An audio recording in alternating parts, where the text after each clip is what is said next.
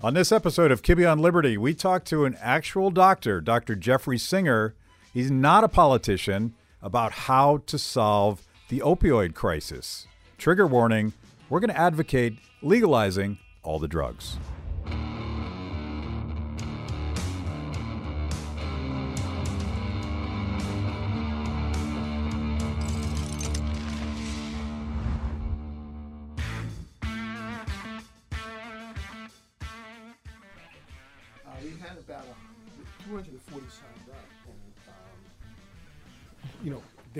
Throughout the day. But we, we had a very good turnout.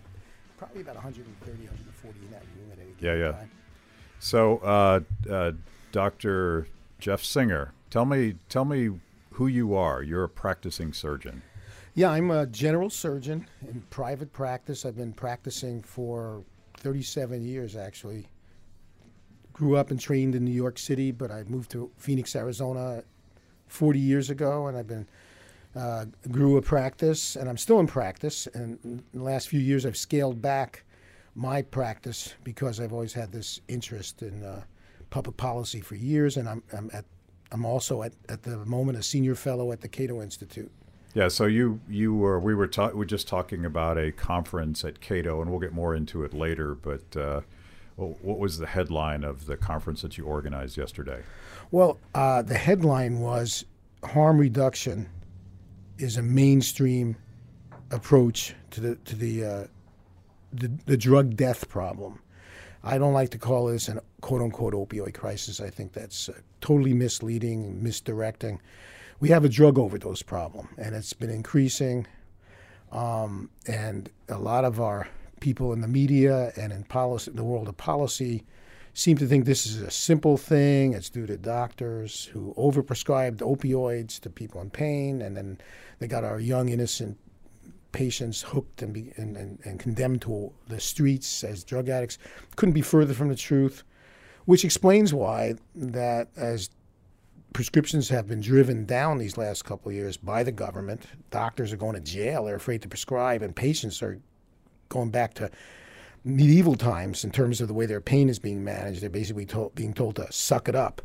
Um, the overdose rate continues to climb The, because the it's former attorney that. literally told us to to put a stick between our teeth Right. and and just just bear the pain. When when uh, when I heard that, I had this little fantasy, seriously, saying, "Gee, I'd love to operate on him." Yeah. And then when he asks me to give him something for pain, I'll say, "No, just uh, take an aspirin." Yeah, I was I was thinking about this in the context of being a patient myself, and I, I get pretty worked up about this because I've I've been a uh, benefactor, a beneficiary, I guess would be the right word, of opioids. I've I've had major surgeries for, for cancer, and, and, and over the last twenty years, the consequences of those first surgeries, um, and I can't imagine how I would survive without pain management, with without you know acute pain, chronic pain, all that stuff is a very personal thing for me. So I thought what we would do today is uh, you'll be the doctor and I'll be the patient, and we'll try to walk people through the political hysteria that's happening here in Washington D.C. And I got to read. I got to start with a tweet because you're you're saying that you don't want to call it an opioid crisis, but uh, presidential candidate and Democratic Senator Gillibrand uh, disagrees. She she is so focused on this that she's come up with legislation that would limit limit opioid prescriptions for acute pain to seven days. At least apparently she knows the difference between acute and chronic pain. That I guess that's good news. One could assume. I don't know. Yeah, we- when she went to medical school, they may have Yeah. given a different definition. So she's she's uh, she's not a doctor, but she's a senator, which which clearly makes her smarter about healthcare than you. And I she mean- might have even stayed at a Holiday Inn Express. Yeah. Once or twice. Yeah, maybe that's what it was. But she's getting a lot of flack for that, which made me happy because because it seems like both Republicans and Democrats, the Trump administration, has declared a war on opioid abuse. Um, it's it's a national emergency. Everything now is an emergency. Um, but you think they got it all wrong. I, not only do I think it, I know it. You know they got it wrong. and it's in the data.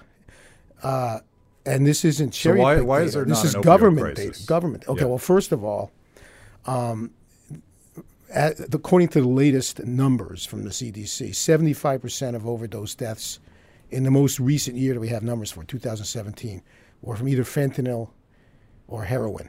Out of the percentage of the overdose deaths that involved any prescription pain reliever, 68% of those had other drugs on board like cocaine, alcohol, tranquilizers, fentanyl, heroin. So if you wanted to limit it to just the, the prescription painkillers alone, it's less than 10% of the overdose deaths. So we're busy trying to focus all of our energy on getting doctors to, to under medicate their patients who are in pain Yeah. in hopes that that's going to stop the overdose problem when the, the users of drugs in a non-medical setting they've moved on from prescription pain relievers years ago. I mean, that's so 20th century, I, and they're still so they're still fighting the last war, so to speak. Um, and the fact is that uh, if you looked at the government's own numbers, in fact, I, I published on this in a, in a peer-reviewed medical journal in February, the Journal of Pain Research. The, gov- the National Survey on Drug Use and Health, which started in the year 2002, it's taken by the government. And if you look the uh, uh, past months non-medical use of prescription pain reliever by adults from 2002 through 2014, after which they changed their questionnaire, straight line, essentially. Also, past year diagnosed with pain reliever use disorder between 2002 and 2014, straight line. Number of prescriptions written per 100 population between 2002 and 2014 doubled. So, what does that tell you about the relationship between the numbers of prescriptions that doctors write and the non medical use or abuse? There is obviously no relationship. Meanwhile, there is, I think, a relationship in the other direction because from 2008 to 2017, the, the uh, number, percentage of, of prescriptions that are high dose opioids that were written has come down 58% because of the government. Yeah. And overall, opioid prescriptions have come down 29%. What's happened to the overdose rate? It keeps going up.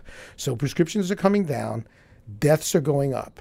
Yeah. Meanwhile, the relationship between prescriptions and non-medical use or abuse disorder is there is none.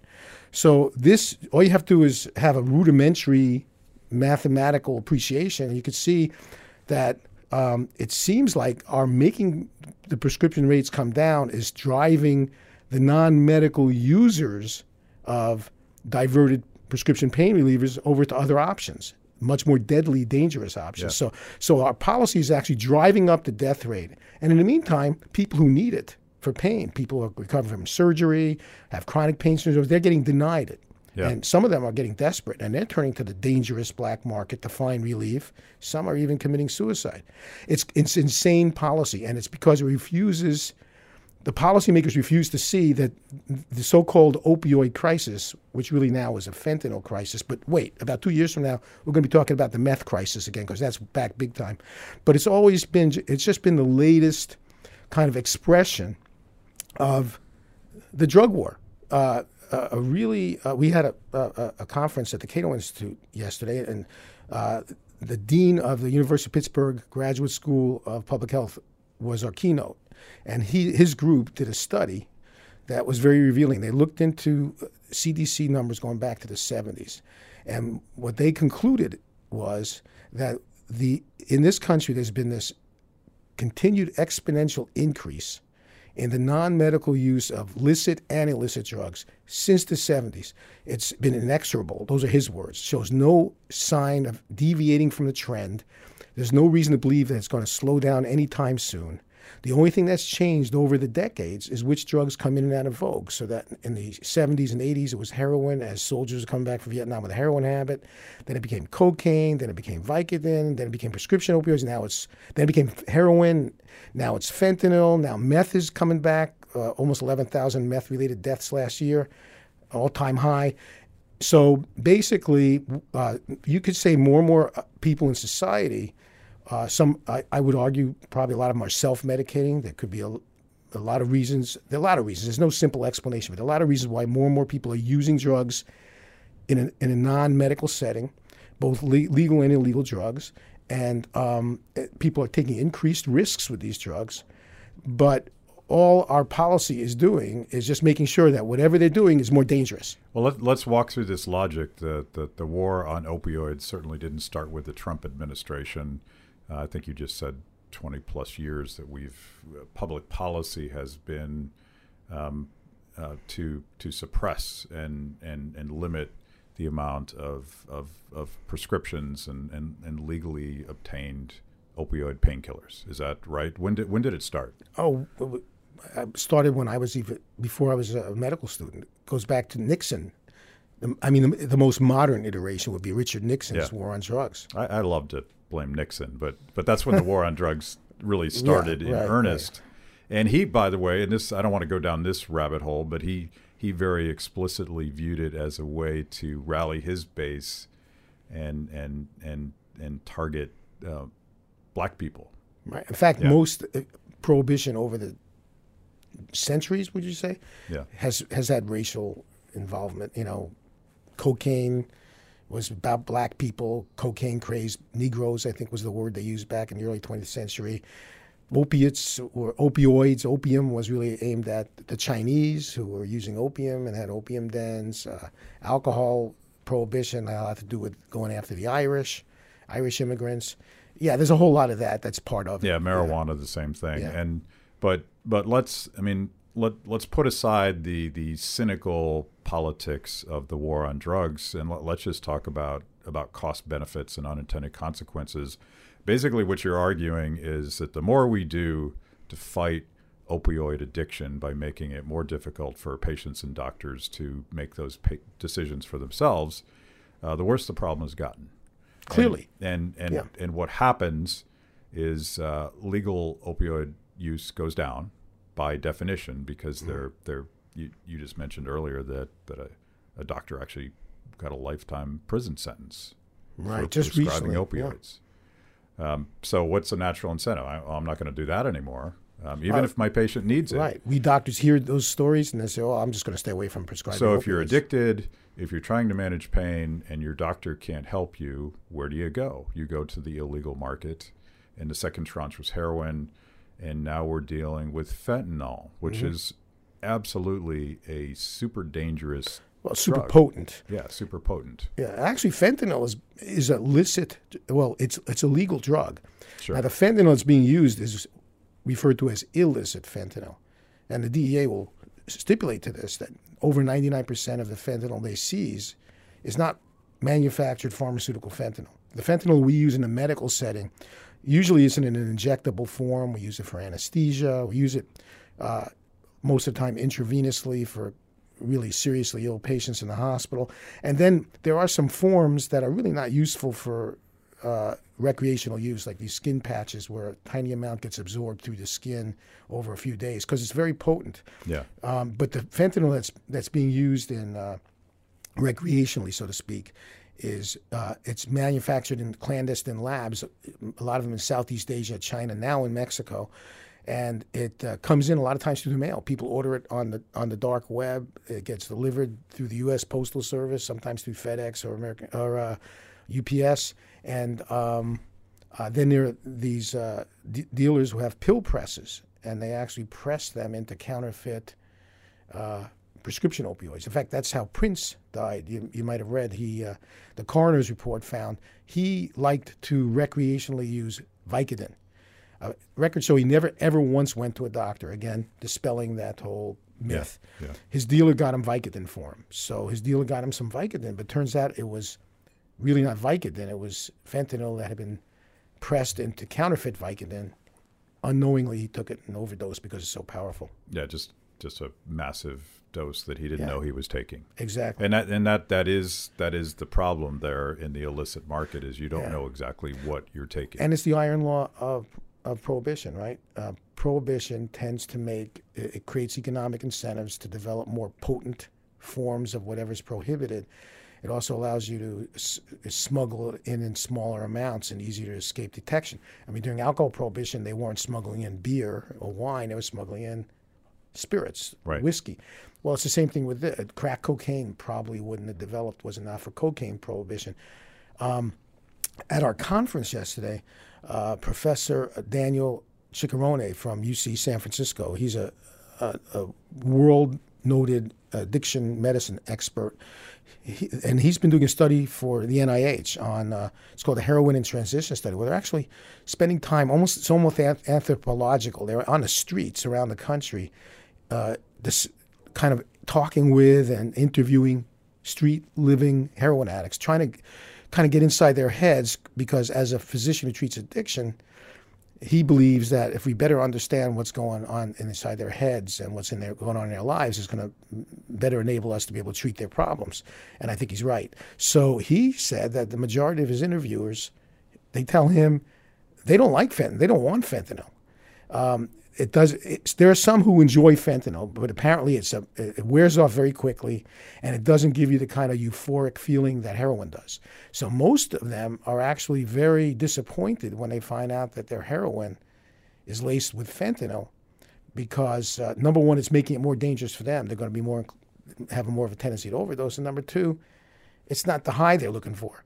Um, so it's basically uh, an economic thing. Yeah. As, as fentanyl became available, dealers uh, in, in the drug cartels uh, have been using it because it allows them to package the, the smuggled in heroin in smaller yeah. numbers, smaller it's, amounts. It, the, the whole thing is a basic lesson in supply and demand, and, and maybe we can walk people through the economics. But let's let's go back to um, there.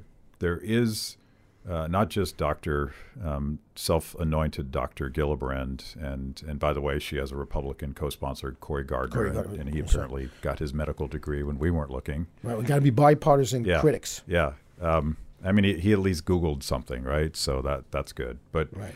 the um, there are a lot of of of self-anointed uh, doctors in the political class. It's a bipartisan thing. Both both parties think they know better than doctors. So let's, for them, in case they're watching, why don't we walk through some of the uh, uh, legitimate and even essential uses for painkillers when it comes to your business? Sure. Surgery, and we could talk about the difference between acute and chronic pain.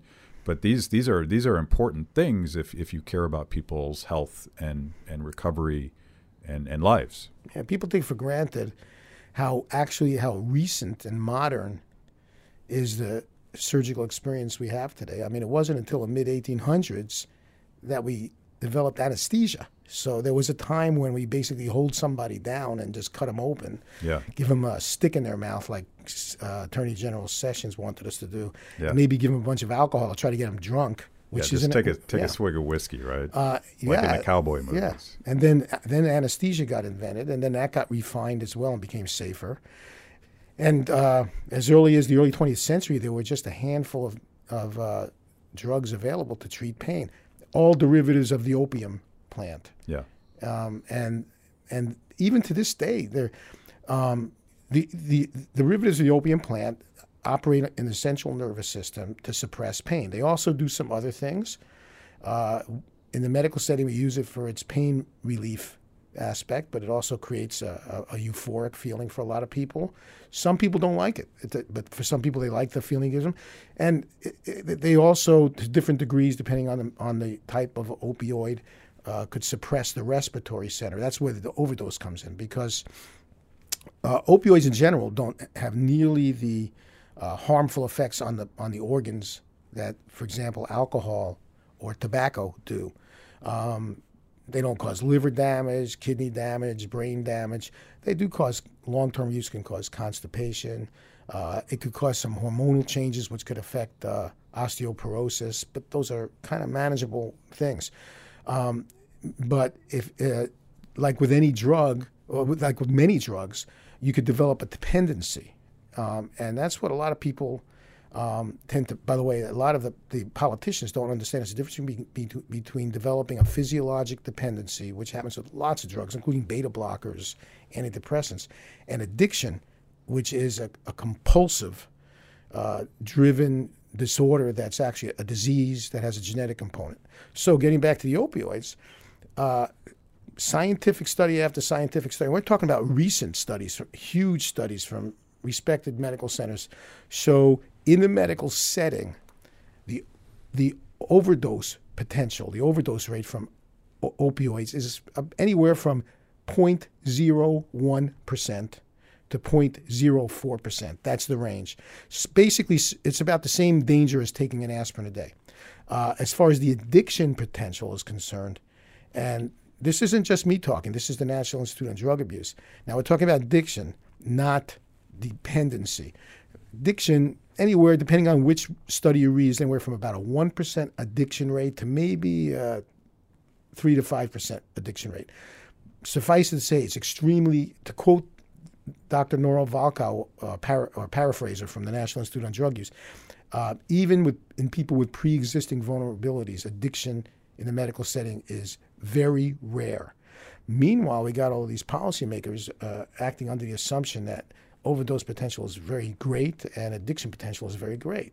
So it actually, I'm all, as a, as a doctor, I'm always uh, saying if you can come up with another pain reliever that may even have uh, less of the negatives because everything's got you know it's there's two sides to everything so everything you come up with has got its, its potential for complications or yeah. side effects if you come up with something new i'm i'm w- willing to take a look at it i'd love it if you can but right now opioids are actually pretty effective pain relievers yeah. and there's not a lot of stuff that works better so for severe pain and i, I am a i'm a patient of of uh, a, a, former cancer patient, and I've had three or four major surgeries. I got I got the scars to prove it, and and what I learned just as a patient was that pain management is a key piece of of, of recovery. Like you, you don't necessarily get better if you're suffering and in in brutal pain. Your body doesn't but doesn't respond to that. So so pain management is one of the things that matters to, as to whether or not people get better.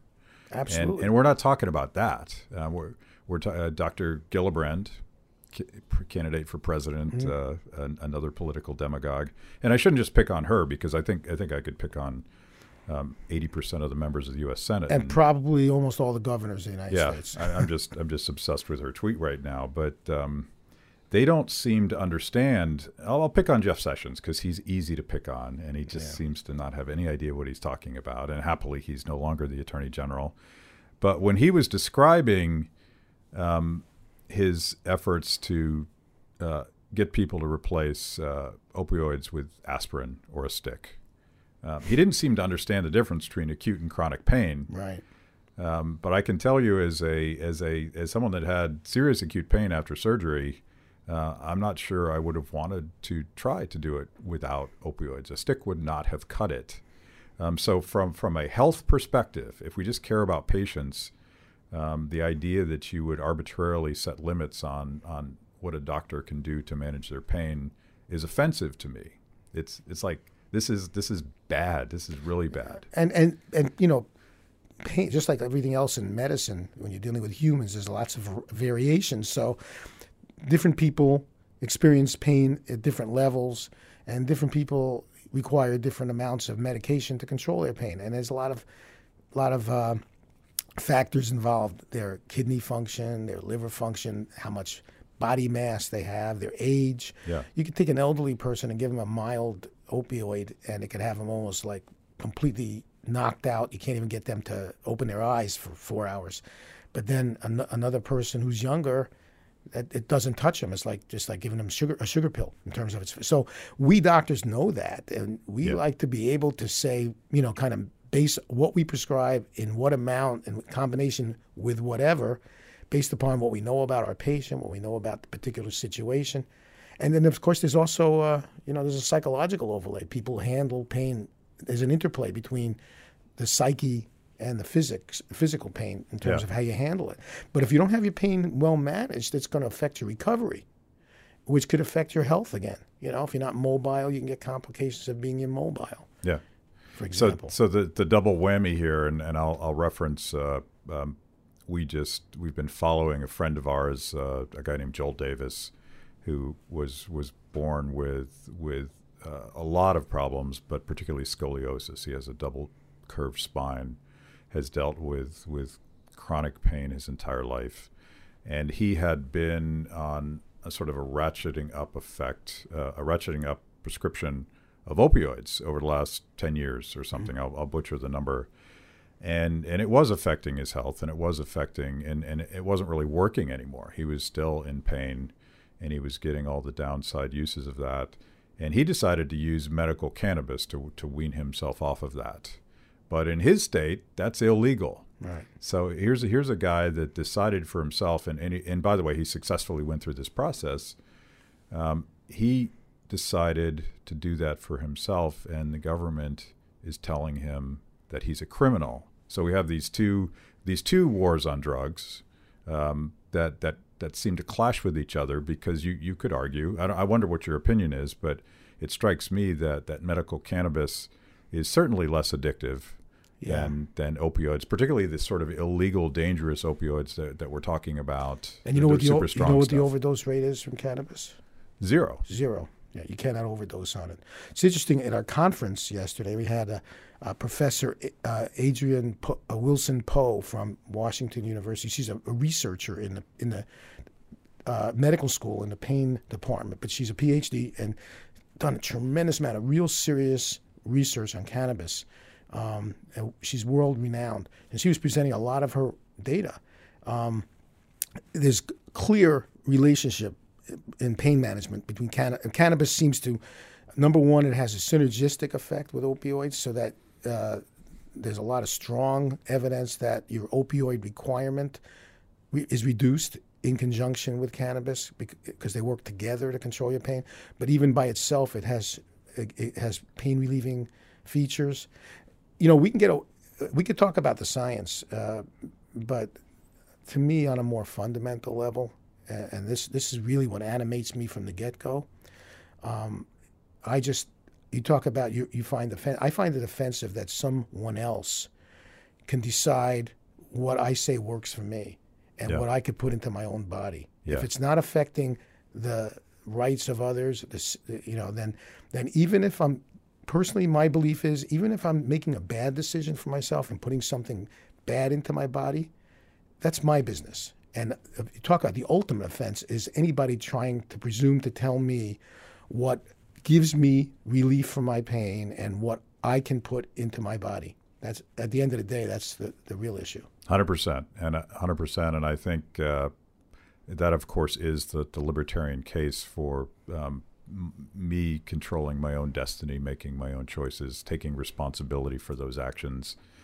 Um, and, but of course, here in Washington, no one no one believes in that. But you talk about people talk, they throw the term fascist around all the time. You Yeah. know, this this person's a fascist. That person. Talk about the ultimate fascist act Right. is to say you can't have more than seven days of pain relief because I don't think you need any more than that. Right. That's the ultimate. yeah, yeah. Who do they think they are? Yeah.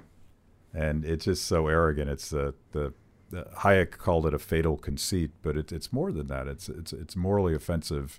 Um, but you know, I think you know we as libertarians sort of instinctually get that, but but for for the rest of of the public, um, the challenge is to is to sort of get them to understand the facts, get them to understand the unintended consequences of bad public policies, but also to focus on on Joel or me or any patient. Someone, you know, put yourself in my shoes, put yourself in Joel's shoes, and understand that the the brutal unintended consequences of of, of the drug war um, affect people, Real people. real people. Well, even you know, even not patients. So, uh, you know, we had a lot of presentations at our conference uh, from some Canadian physicians, where Canada's much more um, humane in terms of the way they deal with with people who have substance abuse problems. They have s- safe injection sites. They even have heroin assisted treatment there. And we had uh, physicians who uh, run these authorized centers presenting. And um, when you think about it, most of those people who have these problems, who their lives have been destroyed because of their addictive problem and they're living on the streets, Yeah, even those things are uh, externalities, so to speak, from the war on drugs. Because uh, I'll give you an example um, from medical history. William Halsted is considered the father of modern American medicine. He was a professor at Johns Hopkins in the early 20th century. He created the residency program as we know it. And uh, many of the early operations, still some operations, still carry his name. He was one of all time, he was like a legend. Well, we learned in, from his memoirs that for the last 15, 20 years of his life, he was a morphine addict. He came home and he injected. And then he would inject just enough in the beginning of the day to prevent him from going into withdrawal. And he had this very productive life. Now, I'm sure every one of us has interacted with people who we think might might we suspect might have a, a drinking problem. You know, they um, we see them drinking heavily, and maybe when they show up in the morning for work, they smell like they've been drinking. Um, and, but they function well and they're acting sober in our presence. And then, you know, and if we care about them, we may want to personally make an inquiry and offer, you know, to get them help if they want to take it. But we're okay with that. That's because it's, it's legal. We're not destroying their lives. But, but when it's illegal, we drive these people t- to the bad places, to the underground, where they don't know what they're getting. They're, whatever they're purchasing could be impure, laced with all sorts of terrible substances. They have to take it in unsanitary settings. So a lot of the condition that are that we that everybody in society laments these people living on the street who are addicts using IV drugs. A lot of those people, were it not for prohibition, they might be like Dr. Halsted. They may be privately using IV drugs, Yeah. but as far as the rest of the world's concerned, they're functioning members of society, and it's none of our business, you know. And they're able to use it more safely. And then the other thing I think about now, this doesn't sound like a doctor. This sounds like a, like a just a, a person talking here, but Doctors uh, are people too. yeah, yeah, but I mean, sometimes. as a doctor, I might get like, uh, you know, some my, my colleagues might shake their finger at me, but why, you know, it, it, is it? I mean, what's wrong with people being addicted? you know, unless they have a problem with it. If I have a patient who says I'm addicted and I, I don't want to be addicted, can you help me? Well, I'm here for that. But if their addiction is not hurting anyone else and they are perfectly happy accommodating that to their life, like when people are addicted to nicotine, for example, tobacco smoke, or vaping or whatever. So what? And Why do we have to make sure that nobody's Yeah. addicted to pizza? Yeah. You hear people say I'm addicted to chocolate. I am actually a pizza addict, and I, I can't go within ten feet of one because Really? because it's it's just dangerous for me. All right. So well, Yeah. luckily it's not. It's still legal. So Yeah. you could trust the pizza when you buy it at the, Yeah, at yeah, the shop. yeah. so. I know what's in that pizza. yeah. But let's uh, so let we, we've we've referenced the conference a couple times. Let's uh, let's give a shout out to Cato, and and just describe the the basic premise of the conference and where people might watch it. Because if Okay. if if people are interested in what we're talking about, or maybe they're skeptical and maybe they're angry at what we're saying, um, go. You got to check this whole thing out. You got to do a deep dive. Right. Okay. So there's a, a, a term called harm reduction. And uh, people who are interested in, in the whole drug issue have been uh, familiar with this concept. It goes back to the 1970s. And so the, the idea behind it is uh, regardless of where you stand on whether a person should be using heroin or cocaine or whatever, uh, it, you take your personal judgment out of it, and you also stop deluding yourself into thinking that we're going to have a quote unquote drug free society. It's never going to happen because as far back as we can go in studying human history, people have dabbled in drugs. The, the, the war on drugs has been going on for a couple thousand years. Probably a couple thousand we're years. just about to win, finally. well, actually, we only declared war on it about hundred years ago. It was there was no war on drugs. It was just drugs, Okay. drug use for thousands for millennia. So we've only been losing the war for a hundred years. Yeah, right, right. And and so the, the harm reduction p- proponents say, let's just let's just put that argument aside about whether people should do drugs. Let's just let's just stipulate there's always going to be people doing drugs, and because um, uh, largely because of the fact that it's illegal, doing those drugs are extremely uh, much more dangerous than they otherwise would be. And if the reason we uh, we we purport to be concerned about this issue is because it really upsets us to see all these people dying and all these people spreading around HIV and hepatitis and, and things like that with needles, then let's just focus on that.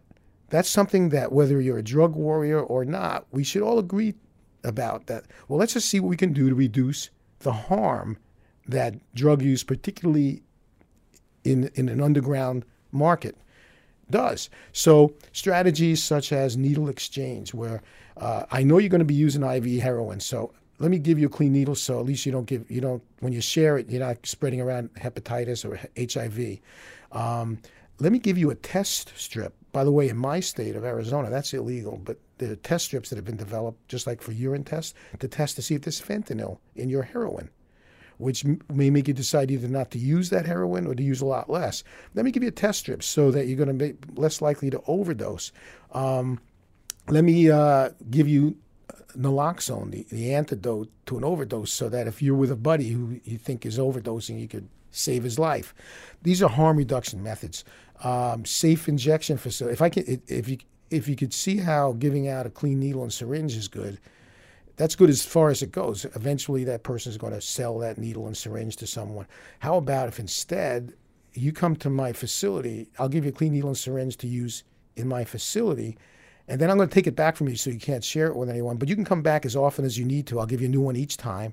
And I'm going to be standing right here with some naloxone. So in case you overdose, I'm here to save your life as opposed to you being all alone when you use this stuff. And then when a sense of trust develops, I might even say to you, hey, hey, buddy, you need some help. You know, I can get you into help if you want help with that habit. And you don't look at me as somebody threatening because you see I'm here for you. I'm not going to put you in jail. Yeah and and that's that's called safe injection facilities or safe consumption sites. Different names for them. Been around for 30 years. Every country in the world except the U.S. 120 major cities. In the United States, is illegal. Um, other forms of harm reduction are things like uh, let me switch you over to methadone or buprenorphine, and now there may be potential for cannabis. So.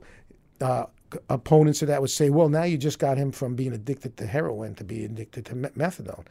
Well, not really, because I got him to stop sticking dirty needles in his veins. I got him to stop going on a street where he's uh, in a world where there are criminals and violent people who may kill or, or mug him or whatever. Um, and I got I got him using a pharmaceutical grade, safe, predictable substance. And now that he's no longer concerned about going into withdrawal, which is a hellish experience, uh, he's able to get his life stabilized. And now, if he wants, we as we could talk about let's let's work on getting you off of this dependency on this drug. Uh, studies show, research shows that more than half of people who have addictive disease, and it's a disease, have what they call psychiatric comorbidities. They have other psychiatric problems, like ADD or bipolar disorder or uh, uh, clinical depression.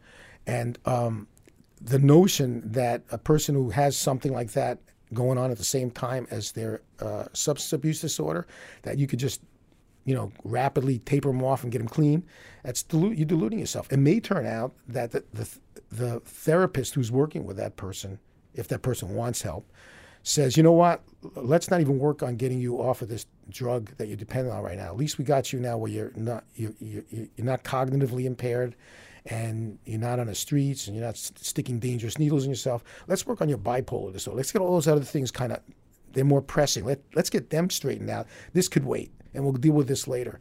But these are all harm reduction techniques. And it's interesting, one of our presenters at the conference, Dr. Ciccarone, he said, you know, harm reduction is not just limited to, to mind altering drugs. He says, you know, uh, diabetes, a lot of cases of diabetes, he's an internist, can be treated with, you know, weight loss, changing your diet. But there are a lot of people, and that's type B, right? Is that yeah? Am yeah. I getting it right? But yeah. there are a lot of people, and he also cholesterol. It's diet-induced sugar yeah. is a is a culprit there. But a lot of people say I can't. This is a great analogy. Yeah. People say, you know, I know that, but I can't. I can't. I love to eat. hard. I can't discipline myself. I'm not going to be able to lose weight. I'm not going to be able to do the exercise I need to do. I'm not going to be able to that diet that you that I need to be on. I just will not stick to that. So then the doctor says, well, let's do some harm reduction. Let Yeah. me put you on metformin to get your blood sugar down. In a way, a great deal of what we do in medicine is harm reduction. When you think about all of the lifestyle uh, activities that in modern society are causes of health problems, overeating. We can just talk about the bad choices I made yesterday. yeah. I, I need some harm reduction. So, here. but that, isn't that Yeah. in many respects so much of what we treat in, in a modern affluent society are basically complications of lifestyle decisions we make, whether it's t- because we, you know, we haven't been physically active enough, or we haven't been eating right, or, you know, a whole host of things. Uh, let alone alcohol or tobacco, high cholesterol. You know, taking a statin drug for your high cholesterol is, Yeah. as opposed to diet control, that's a form of harm reduction. Yeah. So so the uh, just to finish this loop, the the Cato conference was basically a scientific conference. If you- if you, want to put put away sort of the the moral case that people should not do drugs and sort of get into the the science and Right. the healthcare and have a rational conversation. You you brought a bunch of scientists Right. together, and that whole conference, uh, Logan was there, um, and he he said it was. Hope you liked it. Was pretty fantastic. Logan, thumbs up, thumbs Yeah, down. it was great. Yeah, my whole idea was the, the harm reduction uh, strategy or philosophy has been around, like I said, since the 70s. And there are a lot of really quality organizations out there that have been trying to get, Yeah. get it off the ground in this country. In this country, unfortunately, a whole lot of people are saying, well, I see the public health benefits, I see all that, but you're still letting people do a bad thing. So I can't buy into it. So that's why it's had a hard time getting accepted in this country. So I thought, you know, I'm a doctor. I'm used to going to medical meetings. Oftentimes they're kind of dry, scientific meetings where, you know, professors are presenting their They're- papers. They're dry, are they? They could, Yeah. they could be. Like it, I've, I've been to academic economist conferences. Yeah, they could be. yeah. On the other hand, if it's some field that you're really interested in, you can Yeah, find yourself very excited about it. And so I thought, you know, let's take the advocacy label off, out of it and all that. Let, let me get scientists, clinicians, researchers who uh, have data Yeah. and and and they don't have a, a reputation as being you know out there as advocates, but they're just they work in this and they have data, and let's just present it that way. I think that way it kind of takes the hopefully it takes the biases and emotions out of it and just gets people to look at the facts. And so I think that's what I accomplished. Um, And uh, I I was I myself learned a lot from it because they were the people uh, that I was able to get to come to this are leaders in, in, in those fields. And so I myself was, even though I was moderating a number of the panels, I find myself really enjoying listening to them. I, I love I love the framing of it, and it, and it gets back to uh, the question of whether or not we're we're we're caring about patients, real patients, and and how public policy impacts them uh, versus the the sort of the the demonization of people that just shouldn't do drugs. And I won't I won't I won't call them out until I get them on the show. But one of my colleagues here at CRTV, um, and I'm sure there's more than one, uh, conservatives will say people shouldn't do drugs. We should have zero tolerance. It's just not. It's morally wrong to do drugs. And I think I think we should should have that debate because uh, there's certainly people like that yeah. um, and and it's almost I mean it's almost an emotional position they have, and and I wonder how many more failures we need before people say you know what even if I feel that way it's not working. Uh, but let's talk about the Portugal model because they took Yeah. the harm reduction approach to things, and and the um, I, I, I- was about to say unintended consequence, but I, I don't think that's right. I think it's the natural consequence of decriminalizing all of this behavior and focusing on harm reduction did all of the things that my conservative friends would like to see. Right. Fewer young people doing drugs. Tell everybody about the, Okay. the, the Portugal model. Yeah, in fact, uh, Cato, uh, Glenn Greenwald did a, a big policy analysis for for the Cato Institute on this. I think it was in 2011 or so. You could see it on our Yeah, website. I've, re- I've read it, and it's it's worth reading. really goes into the detail. Yeah. Very well uh, researched. But uh, if if you uh, read the uh, um, the reports from their, you know, Portugal's health minister at the time, uh, they didn't say we're throwing in the towel on a war on drugs. They, he actually said, it, we just came to the realization that what we're doing is not working, and we want to see less people dying from drug use. So let's see if this works. That basically it was just a pragmatic thing. Yeah. And at that time, They two- tried everything else. yeah, let's, not working. Let's let's get really crazy and try a little bit of freedom and Right, but 20 years later, we still are, are not thinking that way in this country. Right. So at that time, they had the highest overdose rate in, in Europe. And this is like the late 1990s. Yeah, 2001 is when they switched, though. Yeah, and yeah, they so- totally decriminalized all drugs. So let's talk about the 90s first. Um, they were they were sort of the hellhole of Yeah. of uh, death and and, and addiction and, and disease, uh, worst by EU standards. Is that right? Right, the worst in, in the EU. Yeah. So they totally decriminalized all drugs, um, and uh, I think they still go after you know big time heavy smugglers, but the street dealers or the small time they just no there's no penalty. Yeah. Um, and the efforts that they It's not legal, but it's it's not Right. criminal. now from a political standpoint, I could see how that's easier to pull off because Sure. if you say it's legal, then you're saying oh so you're condoning this. Yeah. Um, whereas if you say it's decriminalized, you're saying we're not condoning it, but we're not going to punish you. So, and, and uh, a lot of the funds that have been going towards putting people in cages got used towards expanding um, harm reduction programs available. And what they found uh, by, you know, I think 2015, I think is the most recent data that I'm aware of from there. It's probably more recent. Um, the number of, of known heroin addicts in the country dropped 75%. 75%. Yeah. And uh, they now have the lowest overdose rate in, in Europe. Uh, the last numbers I saw, they had six overdoses per, per million population, as opposed to the U.S., which had 312 per million with our policy. Um, the teenage drug use rate uh, didn't come down, but it didn't go up either. It just kind of kept on the same pace with the teenage drug use in the rest of Europe. But they didn't see it go up as critics said was going to happen. Mm-hmm. Um, and so what they found is that, you know, actually adult use has gone down and, and overdoses have gone down. And, and, and it's been such a success that uh, the Norwegian legislature recently voted uh, to uh, order its executive branch to start working on it, um, developing a decriminalization program for Norway similar to that that exists in Portugal. Hopefully, it'll start to catch on more and more. But even outside of Portugal, if you look at the rest of Europe and the developed world, uh, data shows they have people don't realize this, but they have a drug problem there too. Uh, particularly bad in Spain, the UK, um, Sweden. Uh, in in the Scotland area, they have a, their biggest problem is benzodiazepines like Xanax, but there's like like the University of Pittsburgh study has shown, there's just this exponential increase in self medication going on and not non medical use.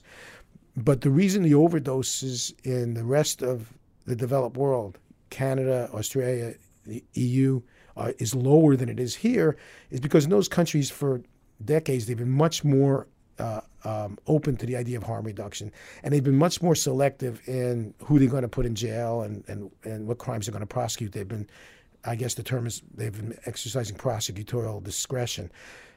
A story that I'm a big jazz lover. And a story that comes to my mind, uh, many people may have seen this movie with Ethan Hawke about Chet Baker. Yeah. Called Born to Be Blue. Yeah, I have. So here's a guy who was a, a, a great artist and he loved what he did and he had he was a true addict. The reason you know he's a true addict because every time he would be detoxed, he'd go back. Yeah. And he knew it was ruining his personal life and his professional life, but because that's it's a compulsive disorder. So eventually he moved to Amsterdam, where he spent the next 20 years as an expatriate performing, and many people thought he did some of his best work in those years. He died in the late 80s. He'd occasionally make an appearance in the U.S. Uh, now, heroin use wasn't legal in Amsterdam, but in Amsterdam, the attitude was, well, you seem to be sort of doing okay here. Um, we got better things to do than, than to lock you up, so we're just going to pretend we don't see you doing this. And he knew that, so he was able to live the life the way he wanted to and play his music and be left alone. And so that's generally been the attitude throughout most of most of not all, but most of Europe for a long time. And I would argue that's has a lot to do with why you don't see as many people dying. Yeah. Well, we should talk about. I mean, the, the, the laws of economics are in play here, and and if Milton Friedman were sitting with us, he would have easily predicted what would happen if Portugal decriminalized all the drugs, because you you you you pull the rug out from under the illegal market, the the, the market where you might get mm. adulterated and, and dangerous drugs. He allowed for um, people that wanted to get help to come out of the shadows because they knew they wouldn't go to jail. Um, he allowed for doctors that wanted to help them to come out of the shadows because they wouldn't go to jail. And it's it it's sort of a natural sort of almost Hayekian process where uh, free people, even even free people that are ad- addicted to to drugs, um, actually make better decisions when they're left alone. Absolutely, yeah. It's crazy talk, isn't it? Yeah, I know. All my conservative friends, please listen to this. You know, it's uh, interesting the meth issue. Yeah. Uh, um, so here's a, another perfect example. In 2005, they weren't talking about the opioid crisis. They're talking about meth crisis, and everybody was dying. Uh, there's a lot of meth-related deaths, uh, and there were a lot of basically every community had these little homegrown labs. It was organic where they were making meth out of Sudafed, which is easily converted to meth. So the government comes in, orders Sudafed to be behind the counter in two states, Oregon and Mississippi. They actually the states passed laws making it prescription only. And Sudafed is a very good decongestant. So a lot of people who are allergy sufferers. I know. I get angry every time I have to Yeah, fill out the such a- government forms when I have a cold. Yeah, it really inconvenienced Yeah. them. In the meantime, and then they had all these SWAT teams cracking down on all these meth labs. And if, if you looked at the CDC numbers, the meth-related death rate from 2005 to 2006 sort of leveled off. But then it started going back up again because that was basically the only drug that the cartels weren't interested in. They were mainly smuggling cocaine, heroin, and marijuana because there were so many homegrown labs all over the place. There was really no market niche available to them. Well, now that niche opened up. So within a year, the cartels started getting into making meth, and it started coming back into the country across the border. So then we leaned on Mexico in 2007 for them to make Sudafed unavailable. But by that time, you had these organized cartels invested in this new industry. So they quickly learned, I guess some of them watched uh, Breaking Bad, and they found out that you could use P2P, phenyl-2-propanone, to make meth. So they switched over to that. I should probably ban that show. Yeah. Yeah. And so now it's back. In, two, in 2011, the CDC reported 1,887 meth related deaths. In 2017, it was up to 10,200. Yeah. So that's going to be the next new thing we're going to be talking about. But, you know, President Trump's going to be very upset because we had all these great meth related jobs in the United States and we drove them all to Mexico. The Mexicans Yeah. took, we need American meth. And I think we should work to get American meth industry resurrected in this We could country. probably get Walter White to be the spokesperson for good, good American-made Right. meth. But Made in USA meth. Yeah. Yeah. um, for those of you who are triggered, we are we're joking. It's it's it's going to be okay. um, so like we've the instead, of course, we're we're putting people in cages. Uh, we're putting patients in cages. We're putting addicts in cages. We're putting Doctors in cages. doctors yeah. in cages. Um, we're also, and I, I want to read to you this this um, this story that I was that I found this morning on in the Guardian. Uh, we're also going after drug companies. We're Oh, yeah. going after people producing uh, the very types of painkillers that that made um, made such a difference in my life when I was having surgery. And and the Guardian headline is opioid crisis. FDA's own staff demand agency halt approval of new painkillers. And I don't I don't fully remember anymore the process, but there's there's these two uh, FDA uh, experts that are basically saying that um, the FDA has been negligent by by approving new painkillers because they're just ignoring the the opioid crisis. And I had an experience where um, you know my the the first painkiller, and I you you can correct me because you probably know exactly what they did for me. The first painkiller I had that wasn't doing the job was was some form of, of morphine, and they eventually moved me to Dilaudid, and it worked better. And it also, and I, I, had, I had multiple surgeries, so I was able to sort of hack my own pain management experience. Uh, morphine was a miserable experience for me to get off of. I, I had all sorts of uh, uh, withdrawal symptoms. I didn't even know what they were at the time because I never went through an experience like that. But you weren't addicted. You were you were dependent because otherwise you would be still trying to get Sure. some from me right now. Yeah. Well, my reaction was, I don't want to do that again. That's so, so- dependency. So, that Yeah. was it was clearly a dependency, and I went through like sort of a miserable 48 hour period where where I was depressed and anxious and and even hallucinating. Uh, I didn't have any of that experience in a, in a in a more recent surgery when when they used Dilaudid. It worked better, and I didn't have anything that felt like like a withdrawal to me.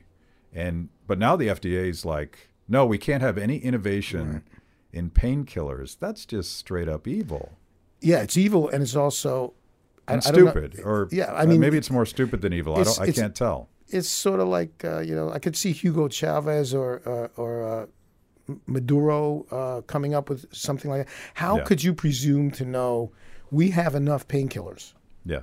or enough of this type of painkiller? And would you, by the way, would you des- describe is very common, and a lot of a lot of it we in in science don't understand yet. But there'll be uh, i- is hydromorphone. It's about five times the potency of mor- morphine, milligram for milligram, uh, and it's about t- twice as powerful as heroin, which is diamorphine, which is available in a lot of the developed world. It's um, so um, it's very common to see one particular opiate or opioid either not work for someone or have some unpleasant side effects, where another one doesn't.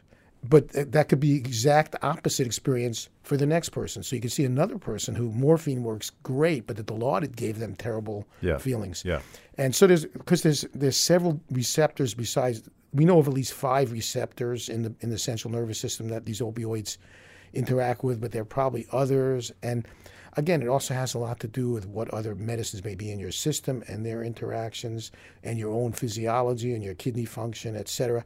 So it's very common to see patients who, you know, one combination of pain relievers doesn't work for them and another one does, and the exact opposite kind of story for the next patient. Yeah. Which is why, as doctors who are trying to help people control their pain, we need to have as many options available as possible, not Right. as few.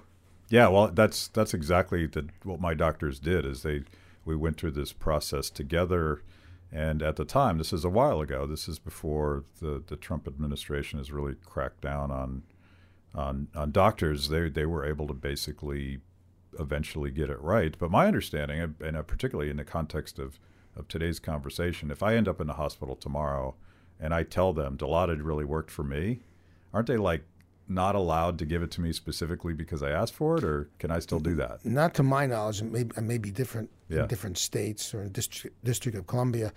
Uh, w- within the hospital setting, is, that's not a problem. It's the main problem is when you get out of the hospital. Okay, So okay, uh, now many states, including my own, are putting restrictions on how many days supply of painkiller I can send you home with after your surgery in the hospital.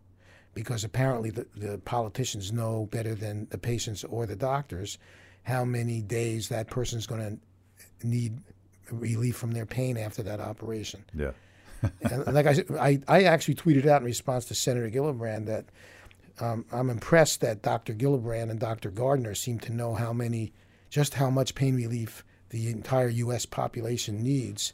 When I've been practicing medicine for about 40 years and I still can't figure it out, so maybe I should go to one of their meetings and they could explain it to me. yeah. So so let's wrap this up. Uh, the the conference that you just hosted, people can go to cato.org. Um, you've also written a number of things for Cato that that that gets into a lot of these issues Right. that we've touched on. Which they can see at my bio page at Cato. It's all Yeah. all the links to those things are there. Good.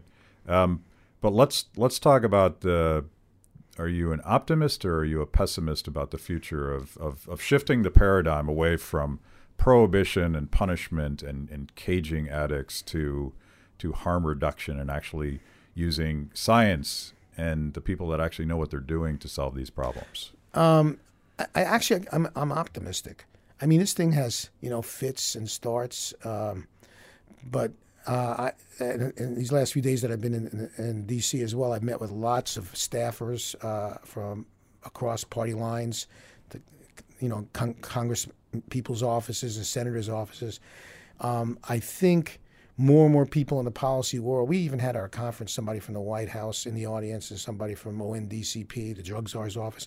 I think more and more that uh, They, they were taking it- names, is what well, they were doing. no, I think I'm- I'm everybody's coming to the realization that you know this isn't working. You can't, the numbers aren't lying, and um, and and so, but there's this tension between I know this isn't working, and I know harm reduction is a better way to get less people dying, but then my uh, my biases tell me, but that's a bad thing for them to do, and they're back and forth. So it's not going to be like a straight line. It's going to be just like with the stock market. It's going to be a jagged up and down. But I think it's trending in the right direction, and just like with medical marijuana, I think how long it took to get medical marijuana to the point where now almost every state has a degree of medical marijuana. That took years. Yeah. And then um, after And something just clicked, and now and now we're seeing recreational Yeah. use because once people saw, you know, we were we had it drilled into us since the 50s and 60s that you know one one puff of a marijuana joint and you could become a crazed lunatic killer.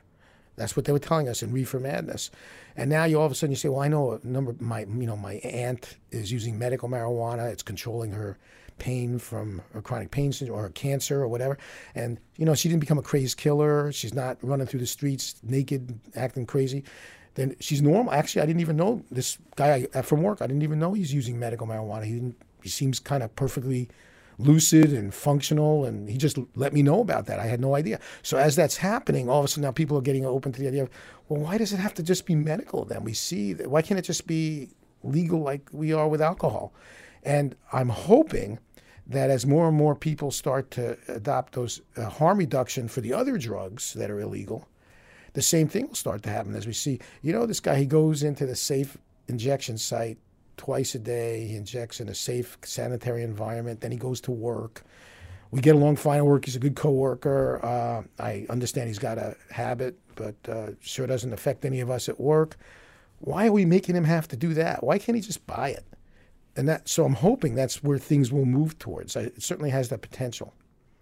Well, I look forward to reading the comments on this particular podcast. But thank you, Dr. Jeffrey Singer. Uh, we're going to check out your stuff. I really appreciate your time. It's been great being here. Thank yeah. you.